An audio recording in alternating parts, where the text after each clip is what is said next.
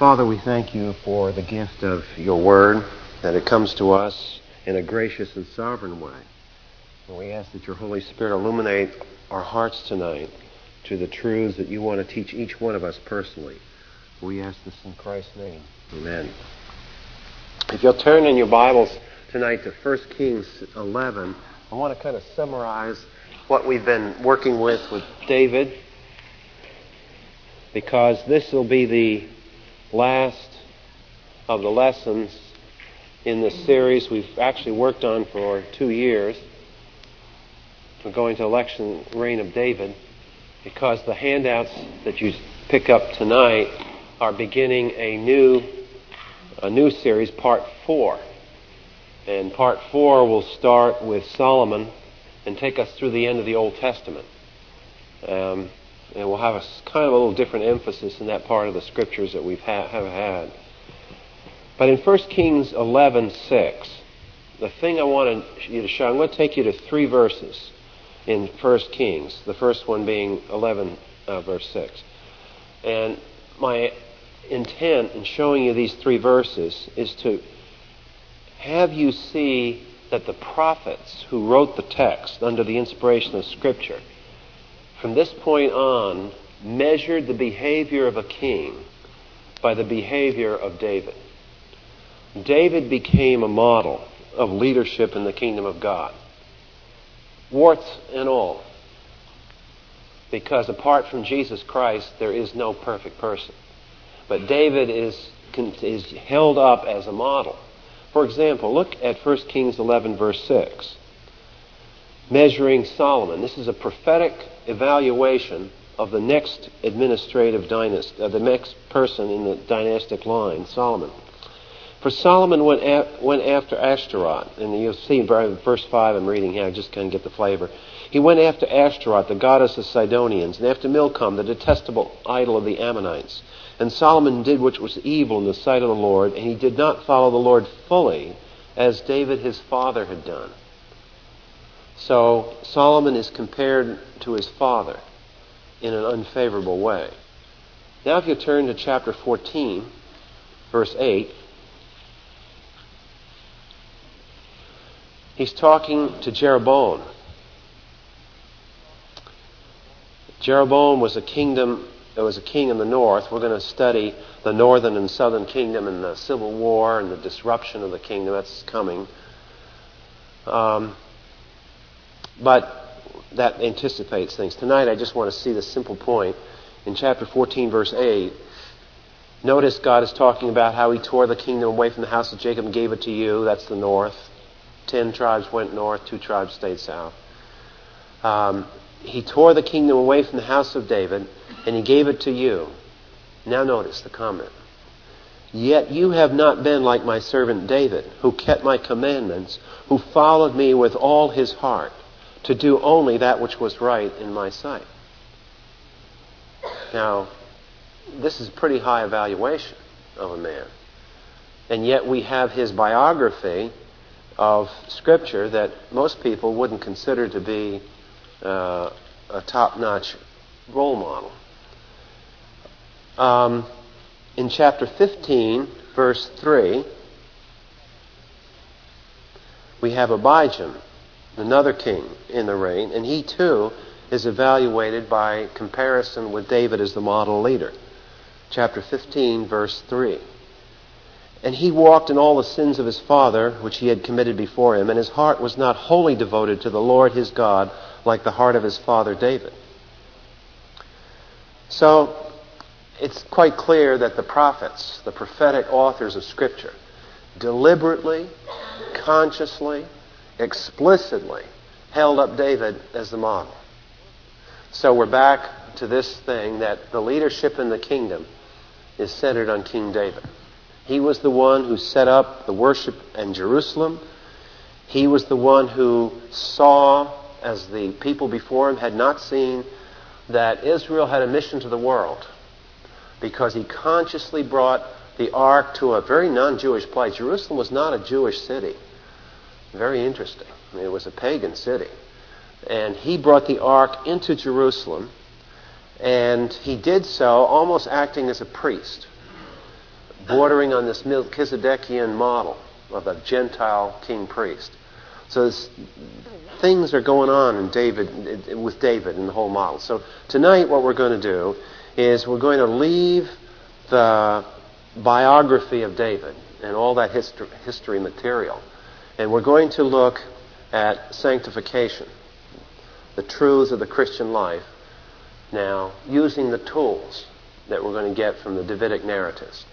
So that's why, if you're following the notes on page 110, we're going to go through the way we treated, remember, sanctification before. Um,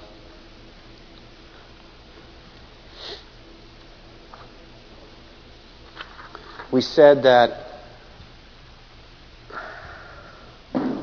the doctrine of sanctification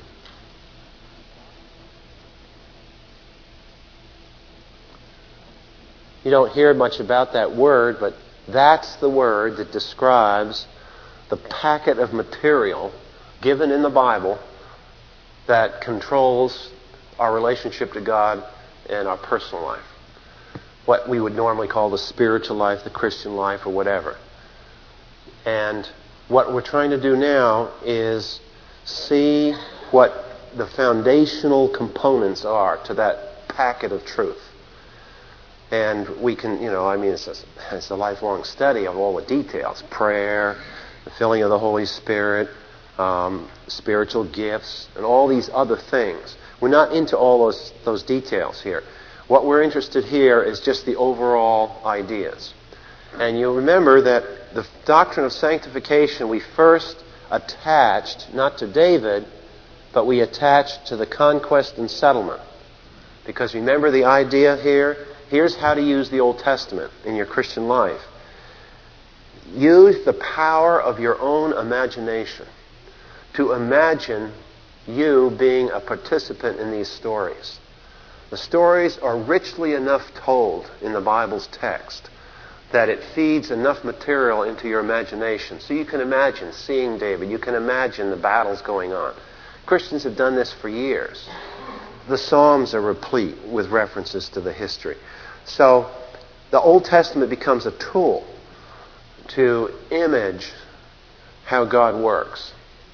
And that's the intent of the Old Testament, why God preserved it, one of the reasons why He preserved it. Um, so, why does sanctification begin with a conquest and settlement?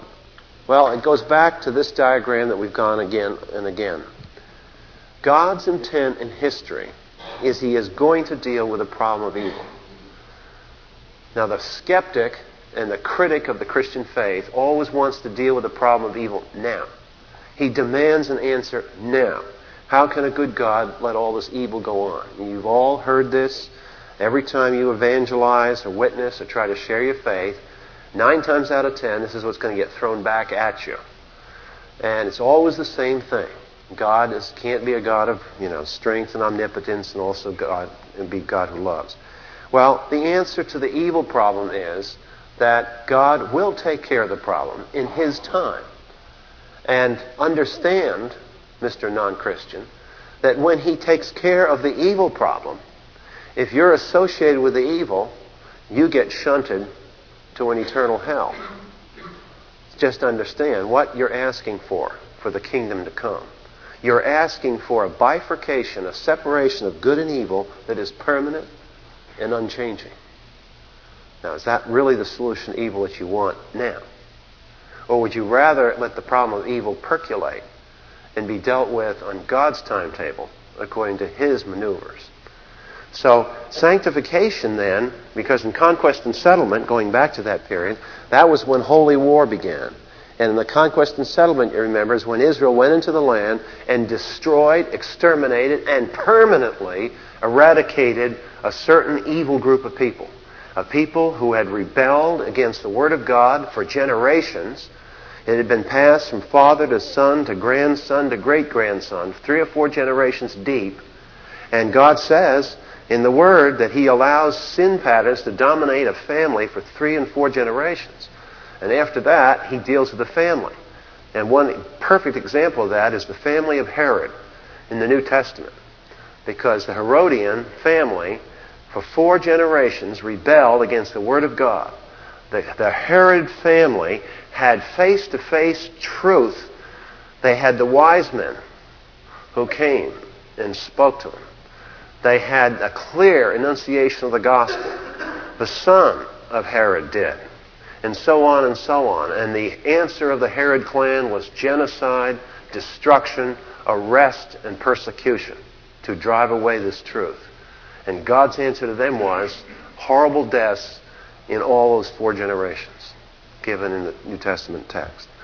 So God has a way, it's kind of tough, but it's His way of cleansing families that get very dysfunctional. If allowed to percolate, and remember in the Old Testament, the danger was that families lived close together. So that you had the grandparents, if they went negative toward the Lord, they had an awesome effect on their children and their grandchildren because they were clustered.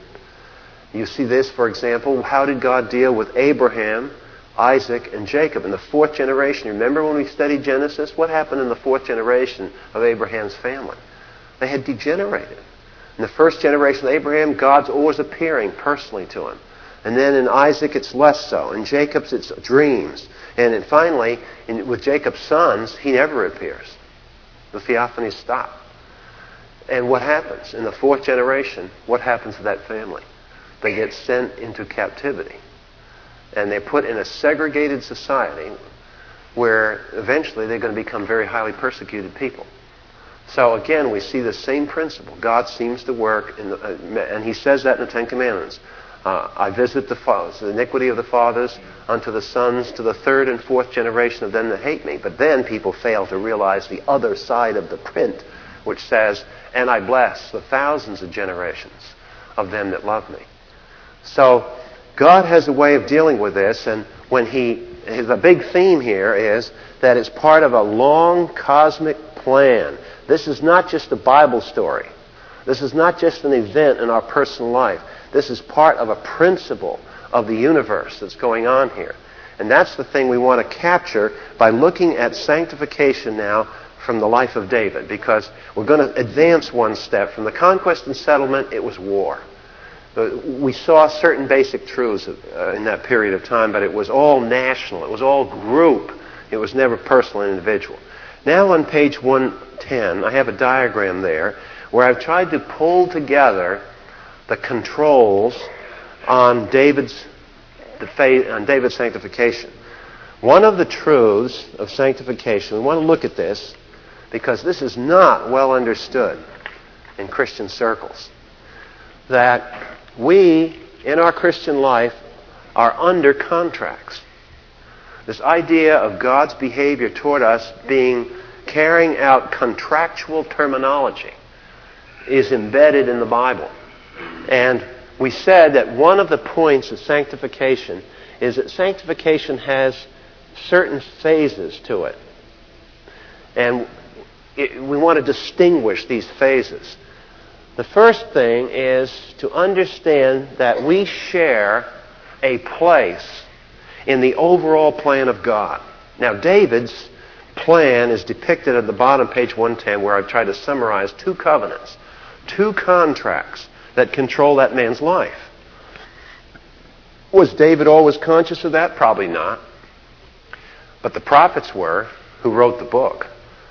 Because when they chose to write stories of David's life, they picked and they chose. One story, they dropped another story. They picked this story, they dropped another. Why do you suppose they did that? You ever stop to think of the thousands of things that King David did? Why are just these picked? Well, the Holy Spirit picked these out. Why did the Holy Spirit pick these out? Because they, to David, they might have been the big things? Not necessarily. If we could interview David now and ask him the question, David, how would you have written your biography? What, what were the big things in your life from your point of view then? And what he would tell us probably isn't what the Holy Spirit's emphasizing here necessarily. So we're looking at, shall we say, a laundered history. And by the way, it's a laundered history of Israel too. Because one of the shocking things that archaeologists find when they dig down into the strata around Israel is the prevailing idolatry, even in the levels that are reputed to be the Jews. I mean, when I went visited Israel, I brought back an image of, of Baal. It was dug up from a, a, apparently a Jewish lair.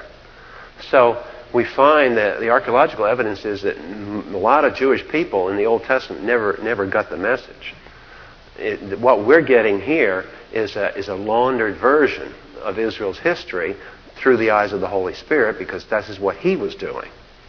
Now, the thing to, in David's life is you want to see that his life is controlled by the Abrahamic and Davidic covenants. And those covenants had specific things that are going to be true. The Abrahamic covenant, he had a land, a seed, worldwide blessing. The Davidic covenant also had controls, or had terminology to it. We said one of those controls was that David had a unique father son relationship.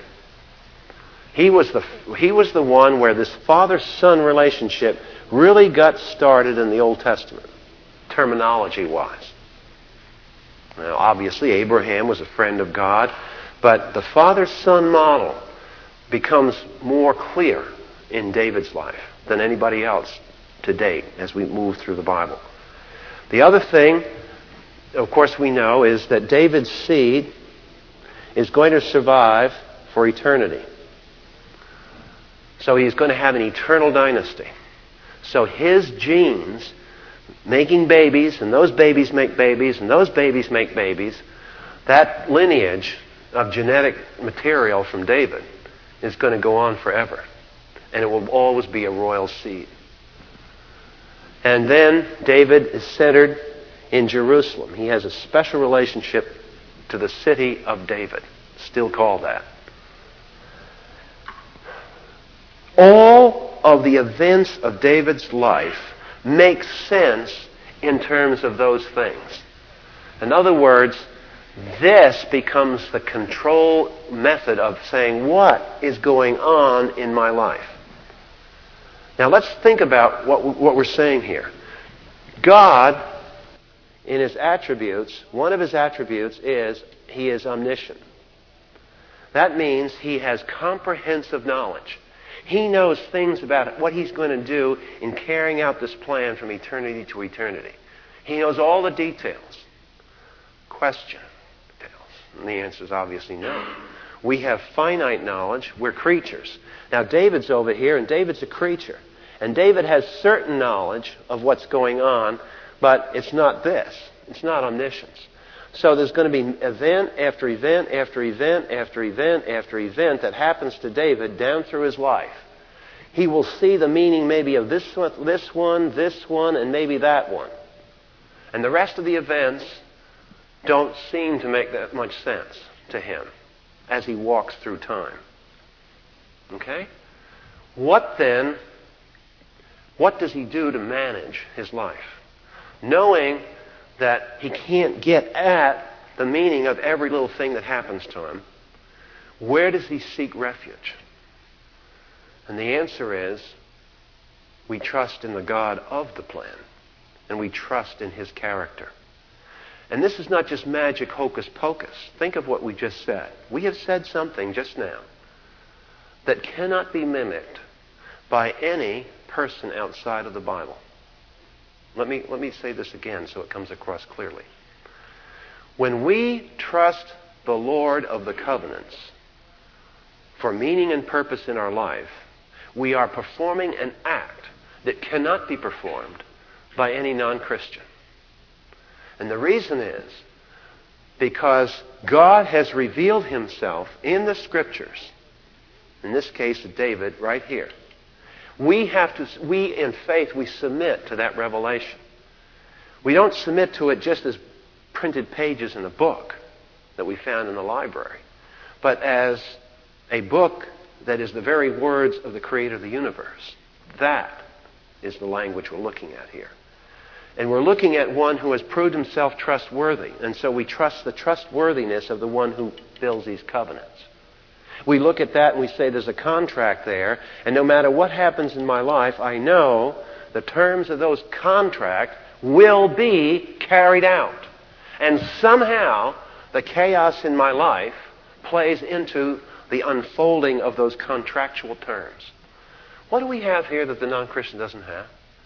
We have meaning and purpose. Now, where, if you're a non Christian, are you're going to get meaning and purpose from? Oh, they, they think they have meaning and purpose, but where's that meaning and purpose coming from? It's coming from their heads. It's coming from inside. They're making up and manufacturing their meaning and purpose. So the choice is between real meaning and purpose that has to be given to us by the one who's made the whole universe. Because, or it's our finite production. And if we try to create meaning and purpose for our life, it's just this. And it doesn't fit because there's a lot of stuff out there we don't know. And if the whole doesn't have meaning, the parts can't have meaning. So it's important then that we see that men like David, who are held up to be models, ultimately are covenant men. They're men who can walk through life with the assurance that even though they don't know the details, they know they trust in one who has bound himself to them with a written message that will contractually be validated. Now, that's, that's the one phase of the, of the sanctification. We can call this position. This is David's position, if you want to. Some people like to call it that. It's the positional truth of where we stand. Now, in contrast to that, on page 111, I've given another set of circles. And this one deals more with the, uh, with the known. In other words, the Abrahamic covenant, Davidic covenant, deal with the overall picture from eternity to eternity. But when it comes to a moment by moment decision, we walk along in time, we make decisions. And we have a certain amount of knowledge, and I think I'm just going to draw this instead of a circle, I'm going to draw it sort of like an amoeba, because this changes. Hopefully, as we grow, that boundary expands. But so at any given point, we know only so much. And what did David know? This will be the known will of God, the known will of God for David. the specific commands. Viewed another way, what I'm saying here, all these are imperatives. These verbs are all do, don't do. They are commands. The verbs that have to do with a position are indicative mood. These are verbs of state. They state what God is or what He isn't going to do or what will come to pass. Now, David knew the will of God through his conscience, as we all do, but mainly through the Sinaitic covenant. He knew the law. Remember, we started this whole kingship series off, and I pointed out what did the king of Israel have to do? What was his assignment every single day? To meditate in the law. Remember Deuteronomy 17? Meditate in the law. And we made a big issue of that. That unlike Pharaoh, and the Assyrian kings, the king of Israel had to daily submit himself to a higher law. So even though he was king, he wasn't an absolute power like the Gentiles, like the pagan kings were.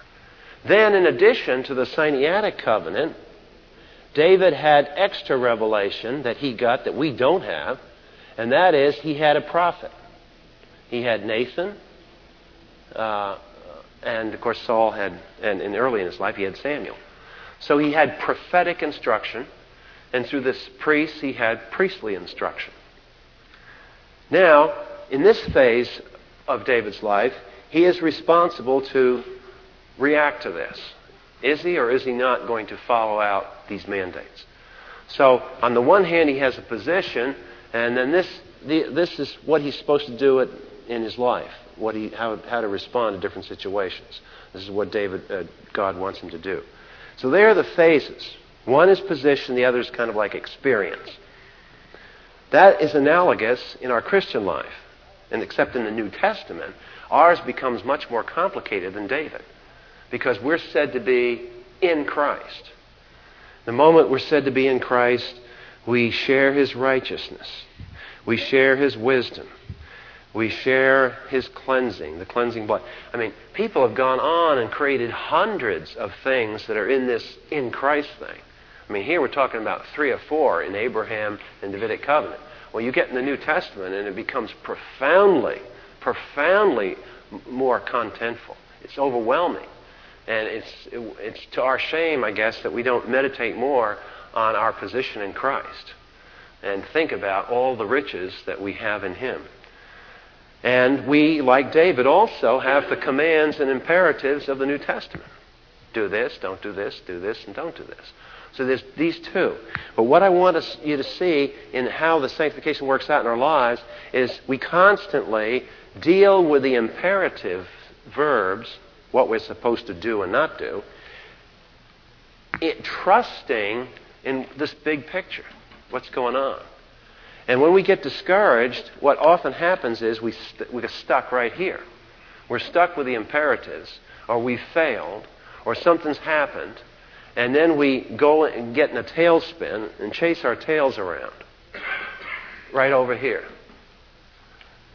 Failing to understand that there's a bigger dimension, there's another phase to this Christian life that goes on, that's guaranteed, that goes from eternity to eternity and thankfully, especially when we screwed up, and David screwed up. So that's, that's one part of sanctification. Another part of sanctification, which we started this, uh, this evening with, a series of verses, is the fact that sanctification has an aim to it. And the aim of sanctification, with all due respect to a lot of emphasis in Christian life circles, the aim biblically of sanctification, when all is said and done and all the experiences are set aside, the ultimate aim is loyalty to God, obedience to God. And that's the ultimate aim of it all. It is not to have some hyper spiritual experience, although we can have hyper spiritual experiences. I mean, people, uh, there'll be times when you see dramatic things happen healings, that you've prayed for and doubted that it would ever be answered in a graphical way. Or you will see tremendous conversion situations where somebody just turns around and just amazes that this could possibly ever happen. Violates all the sociological nurture nature arguments. And here's this person change their life around. So we're witness to those dramatic things, but don't lose perspective that the aim of sanctification is not to terminate on those things. The aim in sanctification is always on the issue of our righteousness before God, and that righteousness before God is an obedient spirit. And so we found God, what evaluated David is basically one who had got the lesson. We're going to, I'm emphasizing this because when we get to the last thing tonight, this is going to have to come up as a point of tension. Another thing that we've said in the past, there's two um, tools or two means God uses in sanctification. And all our lives, He's using these two tools. One is law, and one is grace. Both of them are used. Law is always used to expose our sin, create an issue, create a point of tension, make us aware of something God wants us to be aware of, give us content for our faith. See, if we had no law, we have no insight into the contractual terms, and we have no content for our faith. We'd be just sitting around, I'm trying to believe, I'm trying to believe, I'm trying to believe. You can't work belief up. You can't work faith up. Faith flows out of an assurance of some content someplace. There has to be some content to faith, and faith comes by hearing and hearing by the Word of God. And then God always treats us in grace because we're miserable people and have fallen, and God is a gracious God. And we wouldn't even be on speaking terms with God, and He wouldn't even be talking to us if He first wasn't gracious. And if you want a picture, think of Adam and Eve hiding under the bushes. Pick some stupid picture in your mind but that one's always stuck in mind. Two adults hiding in a bush. This is the human race now.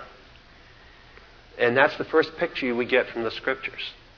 wonderful start in history. And who is it that walks and says, Why are you where you are? Who starts the conversation? Who doesn't want to start the conversation? Isn't that so true? Isn't it always God that finally breaks through to us and not we to Him? Because we're kind of embarrassed and we don't want to really deal with this thing. And He reaches down through another person or through some event or somehow and reaches us and touches us. The same God who walked the topsoil and the grasses in the Garden of Eden, doing the same thing in our lives. Hasn't changed a bit. Law and grace. But the important lesson we want to come to, oh, and we want to cover one more thing the enemies of sanctification. Sanctification is a battle because history has fallen and we have enemies. And the Bible tells us what those enemies are the world, the flesh, and the devil. And there's a whole, they're each of very three are very different. They work synergistically, they work together. But the, opposing the flesh with tools that were designed to oppose Satan won't work. And trying to oppose Satan with tools that are designed to cope with the flesh won't work. And so that's a whole other area of the enemies of sanctification. But for now, just think of keep, keep it simple. What was the difference between David's attitude to the Philistines, the enemies that he faced, and Saul's attitude to the Philistines. Let's just think. Got two, two role models here. Do you remember David as a, as a teenager, what he said when he walked out on that battlefield with his little slingshot? Remember what he said? Who is this guy think he is who is defying the armies of who? Saul? No. Mine? No. The armies of the living God. So it was David was just utterly aghast that this eight foot nincompoop could have the audacity to take on God. So David wasn't concerned with the guy. He, you know, he outweighs me. He's taller than I am, and everything else. What David was thoroughly amazed at that this jerk could be so stupid. David was saying to himself, This guy spiritually must have fallen out of the stupid tree and hit every branch on the way down. What is wrong with this man? And he saw the enemies then as whose enemies? God's enemies. What had happened to Saul? Saul went out, and I gave you some verses, uh, some verse references there on page 113 at the top. If you look at those verses, you'll see that when Saul went into battle, it was to avenge himself. Samson was the same way. Remember the famous incident when he was in the temple, punched his eyes out, and he made one last prayer. And God was working through him. But he said, God, avenge me on my enemies. Boom. Collapsed the pillars and killed himself and took out what, a thousand, two thousand men, women, and children. He was sort of the Oklahoma bomber from the, God's point of view. So when we have this situation, you see, there's a mental difference, and that mental difference makes all the difference in the world. If we go out and see enemies of us as enemies of us, immediately we're defeated. We saw that at Ai. When they went up and they tried to battle people at Ai, they lost. Why? Because they were spiritually out of it before they stepped out of their camp. Wrong objective. The objective is these are enemies of God. And that's why they're our enemies not because they're antagonistic to us. Now we want to conclude with something that we did not develop back when we developed sanctification under the conquest and settlement period, and that's what we'll call the dimensions of sanctification. These are related actually to the first, first thing. In the Christian life, you can diagram our uh, obedience pattern. As we grow in the Christian life, we have our ups and our downs. That's long term growth. But distinguish that, distinguish that long term picture from the fact of at any given instant of time, at any given point, I'm either obeying God or I'm disobeying Him when, when these decision points come up. There are certain decision points that come up. And that's what we mean here when we talk about the existential present. We're not meaning existential in the sense of the existentialists who deny that there is such a thing as truth. But the existentialists did clarify for us one thing, and that was you can't decide about things in the past and you can't decide about things in the future, and the only place you can make decisions is in the present, the existential present. And that was one of the positive things that came out of that era of thinking. We obviously are talking here about David's defeat spiritually over the Bathsheba scandal and how he recovered from it. Now let's tie this together with how we started tonight. I started tonight by taking you to three verses where it was stated that David followed God wholly. W H O L L Y. He followed God wholly. Now, how do you reconcile the fact that that's a prophetic interpretation and summary of the man's life, and yet it's characterized by a scandal that lasted through the rest of his administration, wiped out four of his sons, caused almost a civil war in the country, and caused innumerable suffering in the part of the people. All because of that one sin. And it's traced. Second Samuel traces it for us. How do we reconcile what we read here in 2 Samuel with the prophetic interpretation in 1 Kings? Does the Bible have a conflict? What's going on? How can the prophets say what they say in 1 Kings and have recorded what they recorded in 2 Samuel? Well, it must be that somehow they, are looking at things differently than what we would first think. The prophets weren't stupid. They knew what David had done. That was an open secret. No problem there. What they mean when they say David went wholly after the Lord, I believe, is this the prophets are saying here was a man who, at a moment, he failed, but he didn't stay in the failure mode. He got with the program and he followed the Lord through all the fallout. So, yes, did David fall? Yes, he did. Did he pay for consequences socially? Yes, he did. And did he fall at this point? Yes, he did. But after Nathan got through with him, we know from Psalm 51 that he confessed his sin and he moved on with the Lord. All through the ups and the downs and the chaos and the death of his sons, he kept steadily relying on the Lord of grace. And when God saw that, God said, Now there's a man wholly after my heart. Would we have that same evaluation? Remember, Saul, his predecessor, is never said to have committed any immoral act. And yet the evaluation is far more severe on Saul than it is on David. Is this because God allows this? He relishes in this? Not at all. Missed the point. The point is that David realized how to recover. He realized what it takes to recover from failure. He realized what he had to do to work through the fallout of his own failure, which is the hardest thing to do you can always work through persecutions of other people towards you. That's easier to deal with in many sense than to work through the crud that you know very well is your own. And you know it and it aggravates you because every time you think about it, you think about you were the idiot that did that. You are the person that started that. You can't blame your mother, your father, your children, your environment, your teachers, schools, can't blame anybody else except you. To deal with that, to deal with that year after year, as David had to, he remembered the words of Nathan must have tormented him.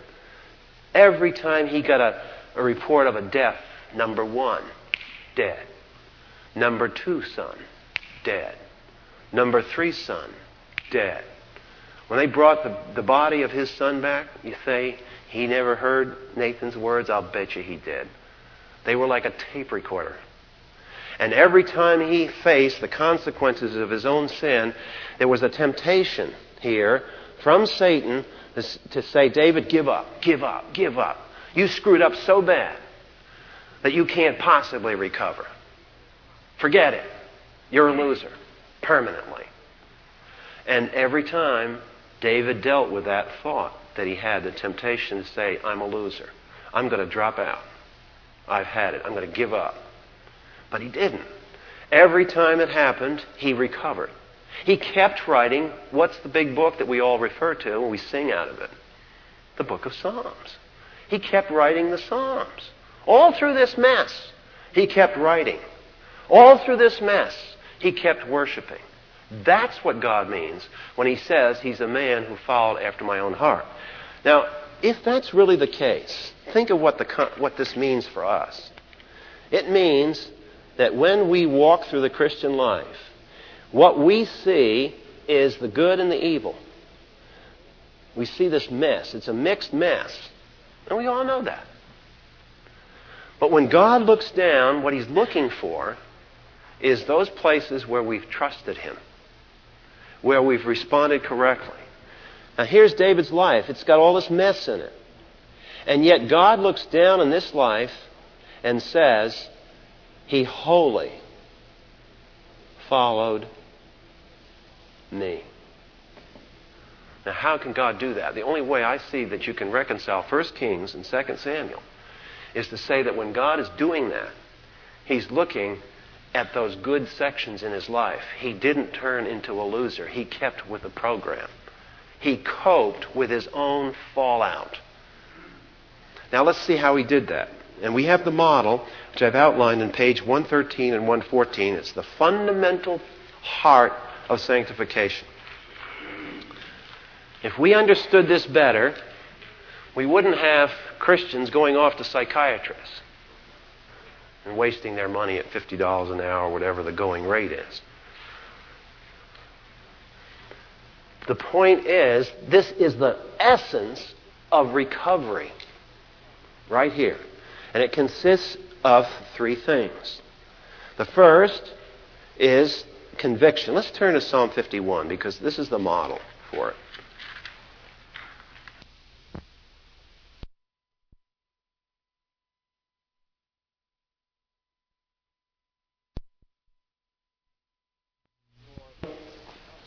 For a recovery from a, from a massive failure, or a light failure, massive, failure, doesn't make any difference, is number one, we have to be convinced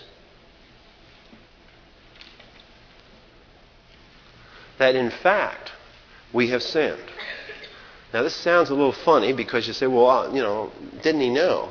Well, no, he didn't. No, he didn't. When Nathan had to walk in and tell him the story, why did Nathan have to tiptoe through the tulips and do the indirect approach? Because David was, had his defenses up. He was psychologically suppressing the evidence of his own guilt. And it took somebody from outside of himself, Nathan, to get around through the back door and say, David, and work on him that way until it clicked with him. So just because we're in close proximity to our failure does not guarantee we're viewing it correctly from God's point of view. We've got to get in the head straight on what really is going on here. And that's why when we read Psalm 51 last time, remember I said verse 4 is the key in that psalm?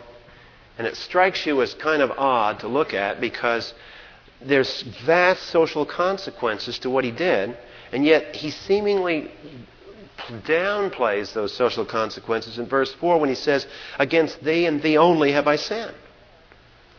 And we said that the issue there was David, this is where David reached conviction. This is where he became convinced of sin. If he had just thought about social consequences, how might he have written verse 4? Oh, what a mess. But confessing that it's a mess isn't confessing necessarily, it's a sin. Do you see the difference? He's saying, I have sinned against you, and when he does this, now his whole focus becomes what God thinks of the problem, not what man thinks of the problem. So his focus shifts. Now think of how backwards therapy is today when people seek psychological counseling and the rest of it. Just think of how backwards it is. nine times out of ten, what do these therapies wind up doing? Digging up your past. Why? So you can understand why you did what you did. Well, sometimes that's helpful. But my point is that it's not understanding what you did in the light of the horizontal. It's understanding what you did in the light of the vertical. It's understanding what did I do before God. He's the one who's the, the guy that makes the rules here. Not mother, not father, not anybody else. I mean, these people are all important. Not knocking that. But I have to say, verse 4 is written the way verse 4 is written. And verse 4 certainly is directing our attention to the fact that the issue in recovery centers on conviction of sin before God. Not with an emphasis on the mess that we've made with men, although we have made messes with men. That's not denying here. The point is, you don't solve the messes with men by looking at the messes with men. You resolve the mess by looking at what's going on vertically between you and God. That's how you resolve it. That's the tool. And I point out in the second paragraph from the bottom on page 113 an important, I think, misunderstanding of the word conviction.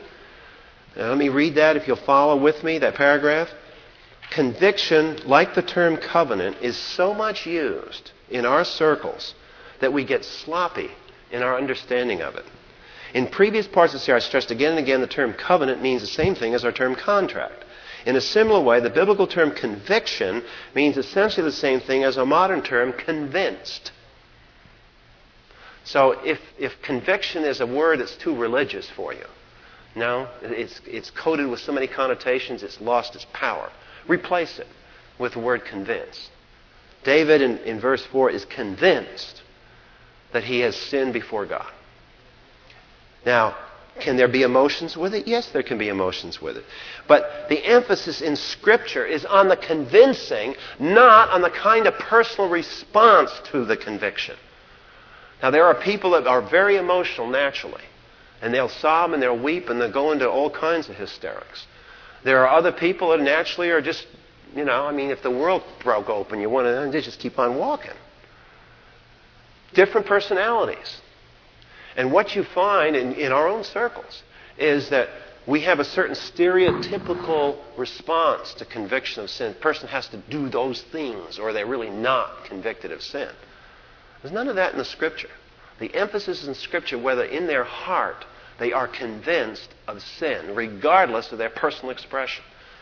First of all, we don't know what their heart is before God. So right away, well, we don't have the gift of prophecies, and we're not going to sit there with a magnifying glass and figure out what's going on. The point, though, is there has to be convincing. Why do you suppose there has to be something convincing? Think about what faith is requires. I can't walk by faith until what? I believe something is true. So you see, you can't get to the second step if you don't believe the first step. So that's why there has to be a conviction and a convincing of my personal sin before I can, by faith, deal with it. If I don't, then I'm faking it. And what, what that gets to the second point now. So now we come to what confession is. See, the problem is that many of us run our lives based on peer pressure. Now, Peer pressure is acknowledged in Scripture because it's exhortation and the role of other believers. That's, that's valid. But ultimately, it's not what your peers want you to do. If I operate on the basis of what my peers want me to do, I am not, at that point, walking by faith. I am walking by social pressure. I am walking by pressure, by being bound in by somebody else's opinion, regardless of what. And you know what ultimately that leads to? A violated conscience. Because now you've allowed somebody else to usurp the place of conscience before God. And conscience never can get a chance to grow. This is why it's, it's you know, as children grow, and as a parent, you sit there and watch things go on, and you sit down and you bite your tongue because you know that the more you say, the less they're going to be heard. And, and what you have to trust is that conscience will be developed. Now, they may go out and get hit by a car before they develop the conscience, but sooner or later, God is going to, to deal with that. And as a parent, it becomes a real problem because we want to step in and maneuver. And it's natural. We don't want somebody to get hurt. But the problem with that is that they have to learn to take their own knocks. They have to learn to respond by faith. Or they have to learn to respond like a jerk and learn the hard way, just like we did. The only difference between an older person and a new person, older person's screwed up more. That's all. So, since we've screwed up 105 more times in that area, and they have, you know, some tidbits of wisdom that we can pass on. The problem is, when we were their, their age, we weren't open to the tidbits of wisdom either. So, that's the way it goes, generation to generation. Point is, at confession, we acknowledge that we have sinned, and at that very moment, it's almost like first believing. Because when we confess, what are we doing? See, we're not going through 16 and a half hours of psychotherapy at $110 an hour or something. What we're doing is at this very point, we are acknowledging that we can't do anything about it. We have offended a holy, righteous Creator. We can't take a sponge and wash our sins away. We can't pull a deal with Him and say, Well, God, I'll be good for the next five days to overcome all the bad. He doesn't take deals. And in our hearts, we know that He doesn't take deals. And we know those are hollow promises if we're honest with ourselves. So, confession is a very precious moment. And it's a moment that can only happen when spiritually we're ready for it. So that's the recovery that David used. And Psalm 51, notice how he does it. Here's an expression of what it looks like. Notice in, at the end of verse 4, he says, and, and, and he, he, this is quoted in Romans, by the way. It's an interesting, if you study Romans 3, how Paul uses this quote. So that you are justified when you speak and blameless when you judge. Now, what, what do you say? You know, what, why is that tucked into verse 4? Why do you suppose?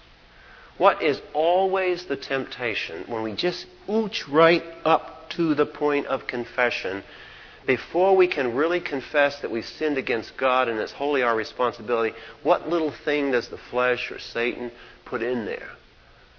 Remember what, after God addressed Adam and he asked him what was happening? What, what did Adam add? A little clause.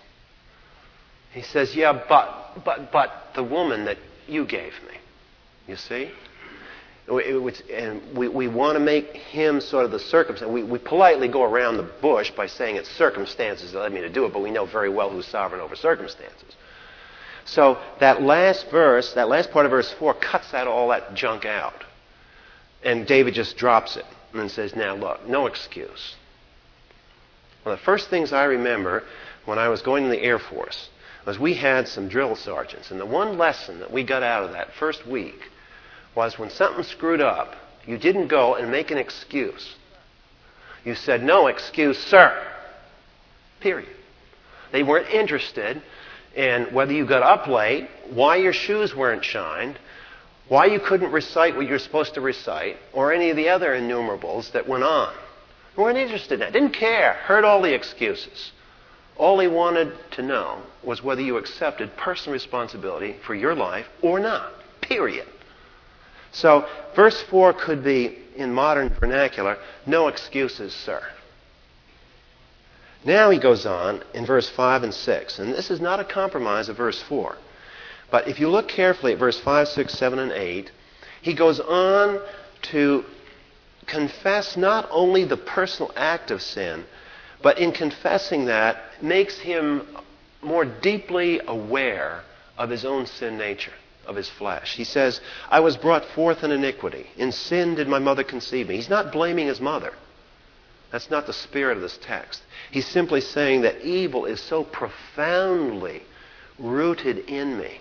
I am a fallen, depraved creature. You desire truth in the innermost being, and the hidden part you will make me to know wisdom. See, the tension between 5 and 6, there's a debate, by the way, in translating those verbs in verse 6, whether they're imperatives or whether they're descriptives. But in verse 5 and 6, there's a tension. Verse 5 is his flesh. Verse 6 is what God wants. He wants a changed heart. So verse 7 and 8 is his prayer.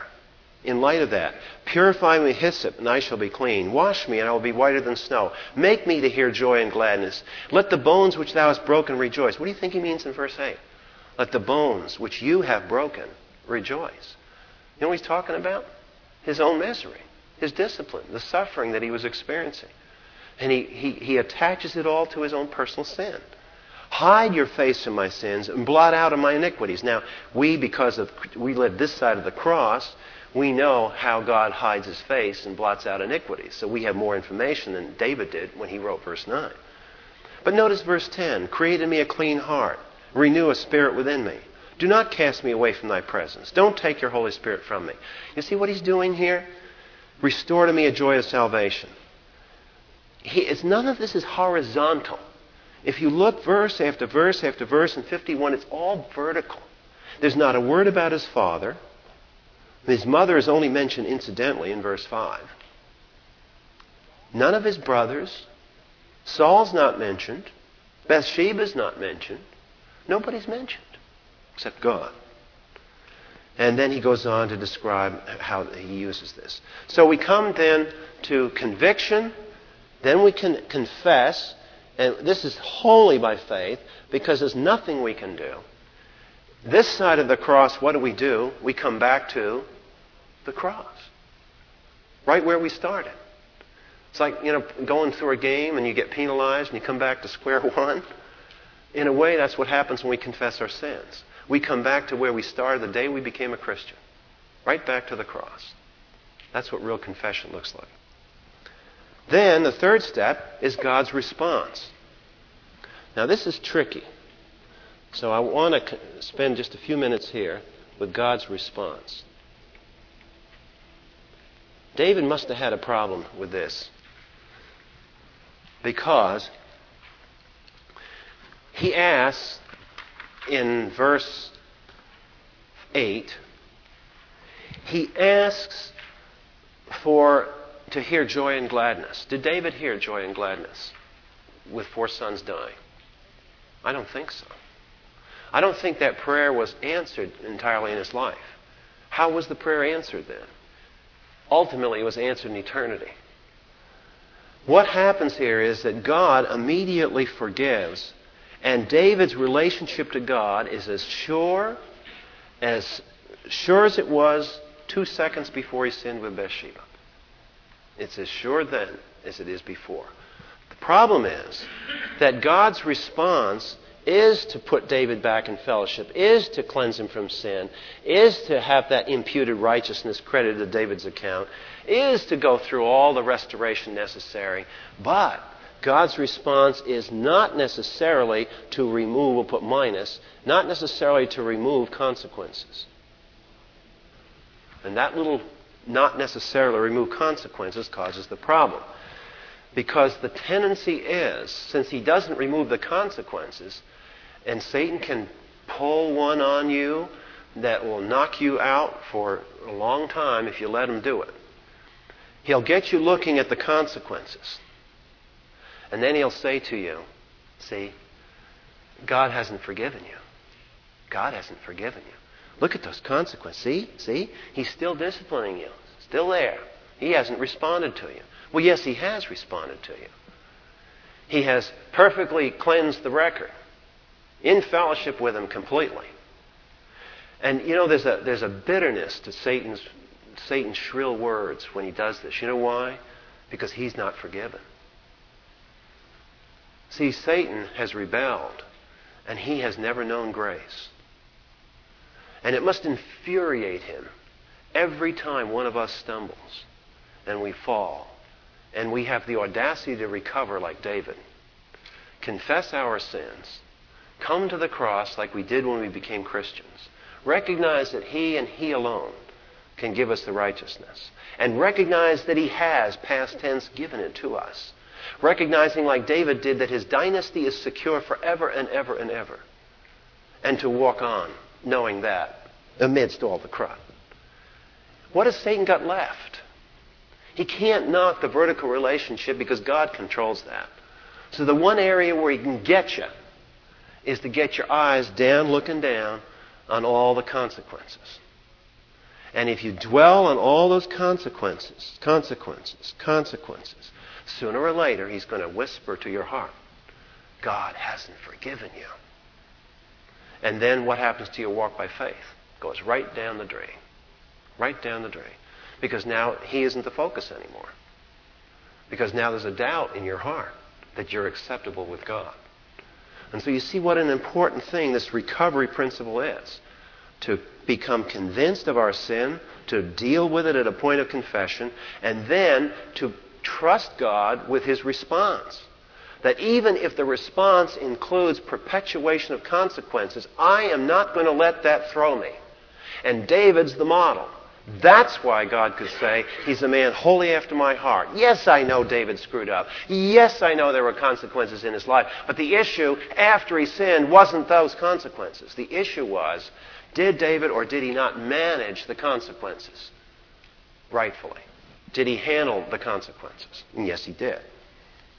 I want to conclude, if you look at that page 115, there's a quote there by Dr. Adams, who started a lot of biblical counseling several, a couple of decades ago. This is from his, one of his earlier books. And I think it's sort of, from an experienced counselor's point of view, it's a neat comment on all of us. Many counselees come only in order to obtain relief from the consequences of sinful life patterns. They do not think of the holy God whom they have offended by violating his will. They must be brought to conviction of sin, not merely to recognition of their misery. True relief, like true happiness, is always a byproduct.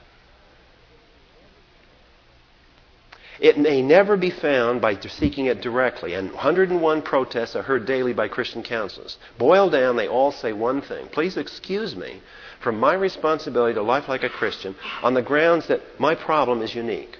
And he concludes with this neat illustration. If a head hunting Auca Indian can change so radically that he abandons his primitive pagan lifestyle, is able to tour the United States giving testimony to his newfound faith, then an American housewife, or we could say a husband, who may have experienced less love and security in their childhood than she might have wished, also may become a responsible Christian woman, or in this case, a husband. She is not doomed inevitably to live a life of a verbal headhunter because of what her parents did to her. See what he's saying? And what do we do in all our therapies? We dwell on consequences. We dwell on what happened when we were a kid, how many times your mother dropped you on your head when you were a baby, or numerous other things. Everything except the issue of what is going on between me and God. Father, we thank you for your grace. We're thankful that you give us the tools of recovery, that you've made it so profoundly easy, and yet we stumble over this simple truth again and again and again. May you recall our hearts and our minds to David, and may we just circulate his life in our imagination's eye. That we can see David as the man who had to walk through the consequences, but he was always looking up. And you rewarded him with that evaluation that he walked wholly after you. In Christ's name, amen. Finished class just a few minutes ago. Um, one of the people that comes to the class is a watcher of our Harford County School Board, always giving me materials. This one takes the cake.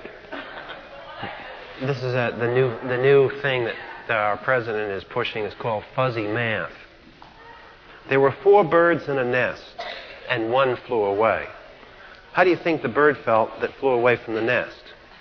This is in the math test. Excuse me?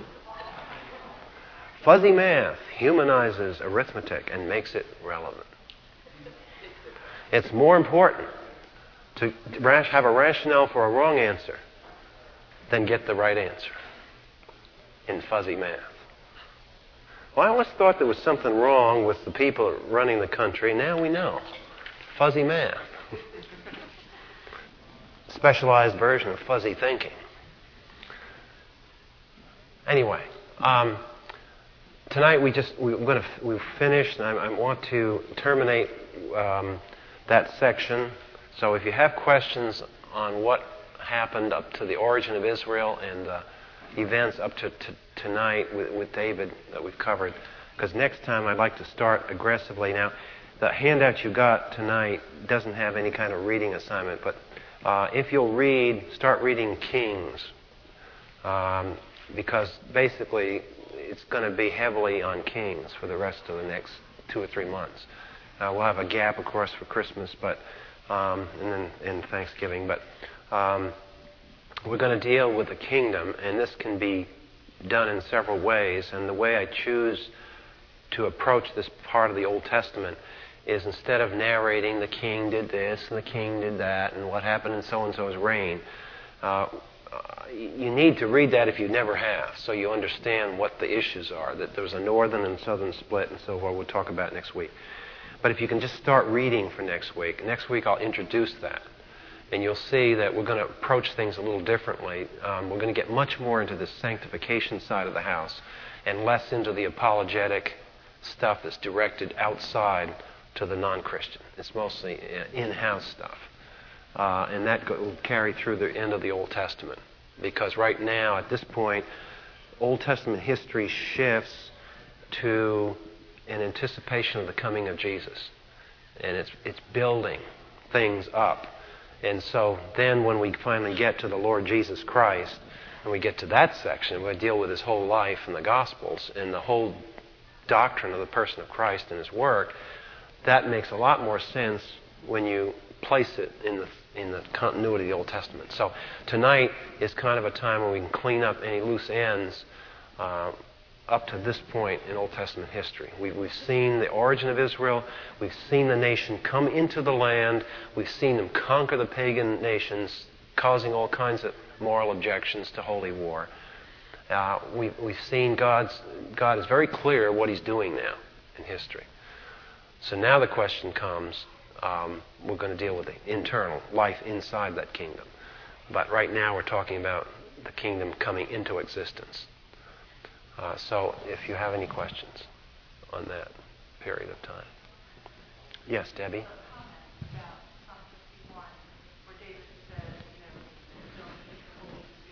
Mm-hmm.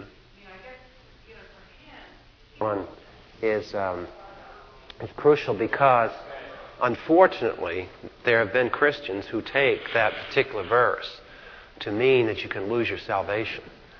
Um, and that's not the argument there. And the reason it's not the argument there is that when you have the Holy Spirit's work described in the Old Testament, don't read into those passages what you know from the New Testament. In the New Testament, it's clear when the Holy Spirit comes in, He's regenerating, He's indwelling, and all these great and wonderful things. That wasn't true in the Old Testament. The Holy Spirit could come, come into a person and turn him into a carpenter. The Holy Spirit could come into a person like Samson. And it had no commentary whatever on Samson's spiritual life. It just juiced him up so he could kill people. So the coming and the working of the Holy Spirit in the Old Testament has to be interpreted very carefully in the context in which it's talked about. And in that context, obviously, he, he saw what happened to Saul because he was there when the Spirit left Saul. And what did David wind up doing with Saul? Remember from the stories? I mean, when Saul, what happened to Saul personally in his mental life? He started losing it. And who was his therapist? It was David playing the, playing the music to him. And so David must have seen Saul at his worst. I mean, think about it for a minute. Here's a young boy at a very impressionable age in his life, being thoroughly trusted by the, by the president of the country, by the king. And he's intimate to this guy's brooding depression. Over hour after hour must have gone by. And David's sitting there playing his harp playing this demon out of Saul. You think that must have made one lasting impression on David. Actually, God was using that to train David. See? Now, the tension about that statement, that take not thy Holy Spirit from me, let's, let's back up one moment. What, what, when the Holy Spirit was taken from Saul, what else was taken from Saul? That announcement that the Holy Spirit was taken was simultaneous with something else that happened in Saul. The kingdom was taken. His dynasty was terminated. So when David's praying that take not thy Holy Spirit from me, he probably has a lot more in mind than just mental health. He's probably talking about his own dynasty. And if that's so, then that shows you that he hadn't even grasped the terms of the Davidic covenant too thoroughly, which might have been a real possibility because we think, oh, when these guys first heard the word, I mean, they just snapped it up and moved right on. Well, maybe not. And maybe it, it was gradual dawning, or maybe, like you say, Debbie, maybe after David thought about what he'd done, it became so repulsive to him, he would be amazed that God wouldn't take the dynasty away from him. So that's a, that's a good observation. There was a lot of struggle going on, David. Yes, Bonnie. That's a good point. I hadn't even thought about that. That's a very good point. That um, picking up further what De- Debbie's pointed out here is that as a young boy, he had to live through that. And that, in a way, was kind of an abusive environment, if we would use the terms in their modern context. I mean, that was pretty rough stuff for a young boy to be faced with. Um, to see, see the head of the nation fall apart, right three feet away from you, um, and to live in that kind of environment. Uh, and it probably, it pro- that, that little clause in Psalm 51, it's an interesting insight, probably shows you right there how he is coping with a very real situation. That would be interesting drama. You know, like we had a dramatic team here perform Saturday night missions. Great team. Did a biography of God, and it it reminded me of what can be done with good drama. And can you imagine what um, a good actor in a, drama, a dramatic presentation of the thoughts that went through David's mind as he did Psalm 51? That would be a good point to make that he, he probably welled up within him, oh no, am I going to go through just what, what I saw Saul go through? And then instead of sitting there and going into a tailspin of depression himself, he takes it to the Lord. And that verse is where he actually literally takes it to the Lord. So that shows something else about his recovery and how he dealt with that. So that's neat. Good, good, good comments.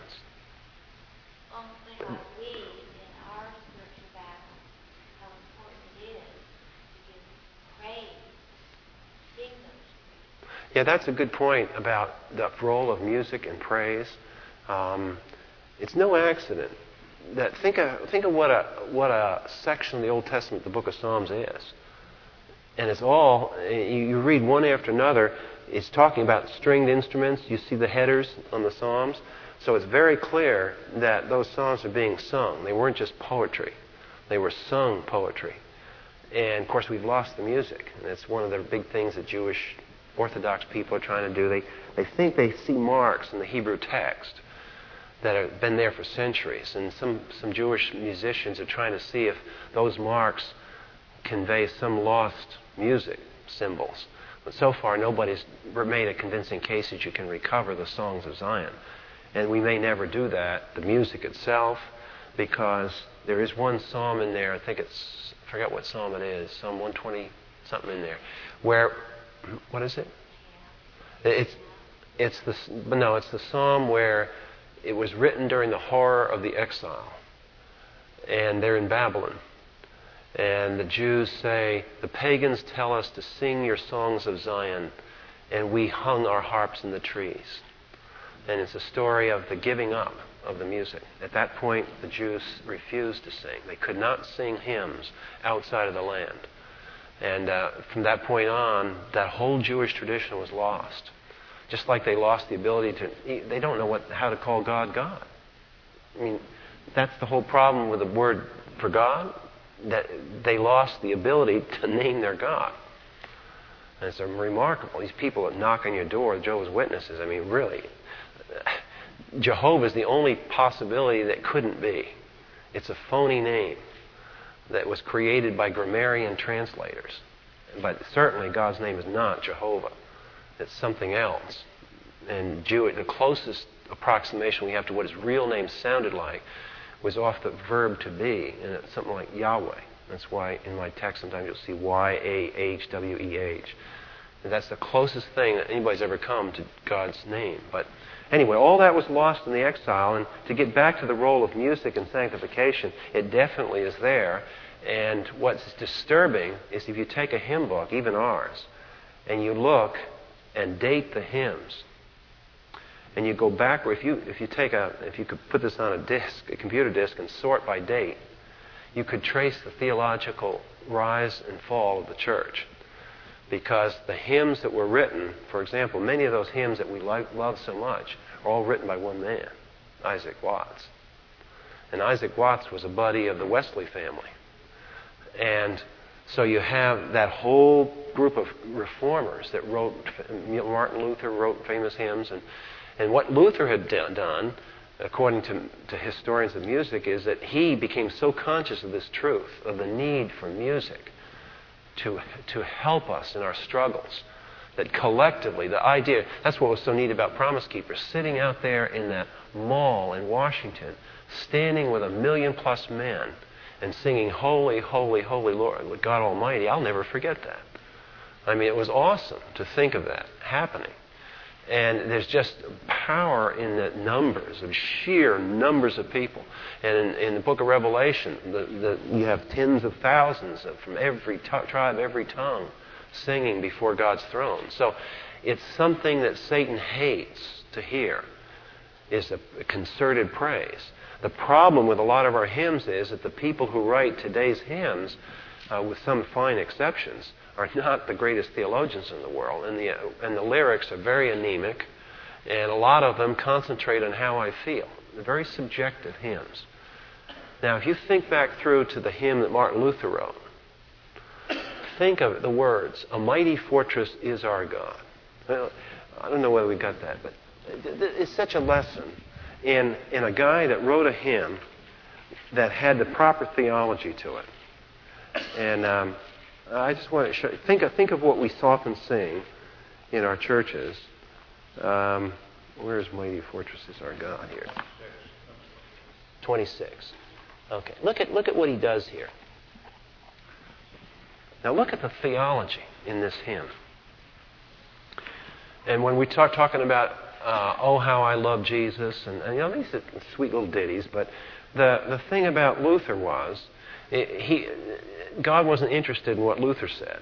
Look at this: a mighty fortress is our God, a bulwark never failing, our helper He amid the flood of mortal ills. I mean, even the word mortal ills. Look how precise that word is. Mortal ills. What, what's the implication of that word mortal ills? The things that came out of the fall of man The mortal ills prevailing, for still our ancient foe does seek to work us woe. His craft and power are great. Of course they are. Uh, the almost near omnipotence of Satan, and armed with cruel hate, on earth is not his equal. What an eloquent statement. And what conclusion, before you even go to the second stanza of A Mighty Fortress is Our God, where do you have to go then if you're going to oppose one who on earth has no equal? not us. So it forces you up. Did we in our own strength confide? See how the second stanza follows quickly on the theology of the first? Our striving would be losing. Of course it would, because the one who is on earth has no equal. We're not the right man on our side. That's a clever statement. The right man. Notice he doesn't say God on our side. The right man on our side. Why does he say man? because he's thinking of the incarnate Christ who walked around and had victory over the one who on earth now has no equal. Who was the man that beat him? See? And where's the man? He's at the right hand of the Father. See, Luther, Luther knew his stuff here. We're not the right man on our side, the man of God's own choosing. Do you ask who that may be? Christ Jesus, it's He. And then he uses this word, Lord Sabaoth, His name. You know what? Sabaoth is not Sabbath. Sabaoth uh, is the word for peace. It's the word for rest. It's the word that is used for the rest that comes from victory. Finally, after it's all over. Lord Sabbath is named from age to age the same. And he must win the battle. Notice he must win the battle. And you notice whose battle it is. It's not ours. It's his. And he's the one that's going to win it. And then he, you can see he's struggling. See, he starts off this hymn w- w- with a paean to God himself, a mighty fortress. By the second stanza, he's gone to Satan. and he's created the tension in the hymn. Now what are we going to do? And the third one, he start he goes all the way down into our life. Though this world with demons filled should threaten to undo us, we will not fear, for God has willed his truth to triumph through us. Now you talk about heavy sovereignty of God. What is it that he's doing there? You see? So far, in all these three stanzas, there hasn't been one reference to how he felt. Not one reference to his psychology. All of it's theology, not psychology. He has willed his truth to triumph through us. The prince of darkness grim, we don't tremble for him. His rage we can endure, for lo, his doom is sure. What has he done in the third stanza to Satan? He's locked him up. See? He's boxed in. He's limited evil. One little word shall fell him. So by the time he starts uh, on the end, look at how he ended the first stanza. On earth is not his equal. And look how he ends the third stanza. One little word shall fell him. Now, to get from that clause in the first stanza to the last clause in the third, Luther had to go through theology, didn't he? He had to talk about Christ at the Father's right hand. He had to talk about the sovereign will of God. And then he could say, he didn't skip from on earth is not as equal to one little word shall fall. And that wouldn't have worked. Because we couldn't have sung that with our heart. Our heart had to glide from one truth slowly into the other one through the music. And then he has this last stanza is a paean to the Word. And the Word above all earthly powers, no thanks to them, abides. He even, and, and, and, above all earthly powers. And see, that's a reference to all the demonic. See, Luther was a man who was deeply troubled. And some people say the guy was psychologically, he had a problem. But notice how he dealt with his problem. The word above all earthly powers, no thanks to them, abides. The Spirit and the gift are ours through him who us signeth. Let goods and kindred go, this mortal life also. The body they may kill, God's truth abides still. I mean, what powerful stuff. See? So, hymns are very important. Music is tremendous in sanctification. And the Psalms were where it all started. They become our models.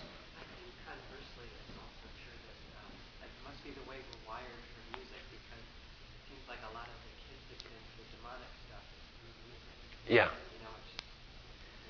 Yeah, Christians who, I'm not a musician, so I can't talk, I'm talking out of my field, but I've talked to very seriously to, to people who are real students of music, I mean PhD students who are Christians. And I've asked this of three that I've known very well in my life. One got his PhD in music from Indiana University, one of the top music universities in our country. Uh, another guy, PhD now. Where did Tom graduate from? Forgot. Not anymore. Yeah, no, Tom Brown, but I think the other Tom, Tom Stampley. At the University of Oklahoma, I guess. Anyway, the point is, these guys have studied music theory very carefully on their doctoral program, and he, they tell me this. They said that musical structure is not ethically neutral. Not just the lyrics, but the structure.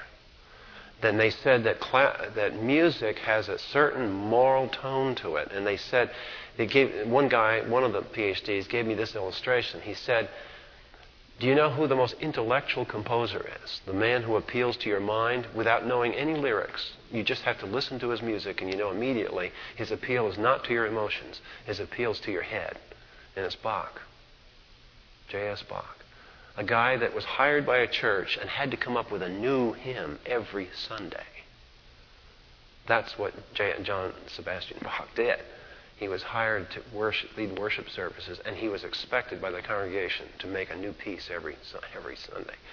Well, his music is very highly structured. A lot of people don't like it, but the point this man was making, not whether you like Bach music or not, but if you listen to it, it's all these he, he, he manipulates chords. And so you have to really concentrate on him to find out what is he doing as you, as you work through his music. And, and there's hardly any emotion to it. And then you take other guys and they can put the heavy and the emotion. And what these men are saying is that apart from the lyrics, the music, a good music will have emotional content to it, but won't let that emotions override your thought processes. And that's the mark of good music. Good music will have a powerful emotion, and then they said it will let you down. It lifts you up and then lets you down. And early in the days when rock music was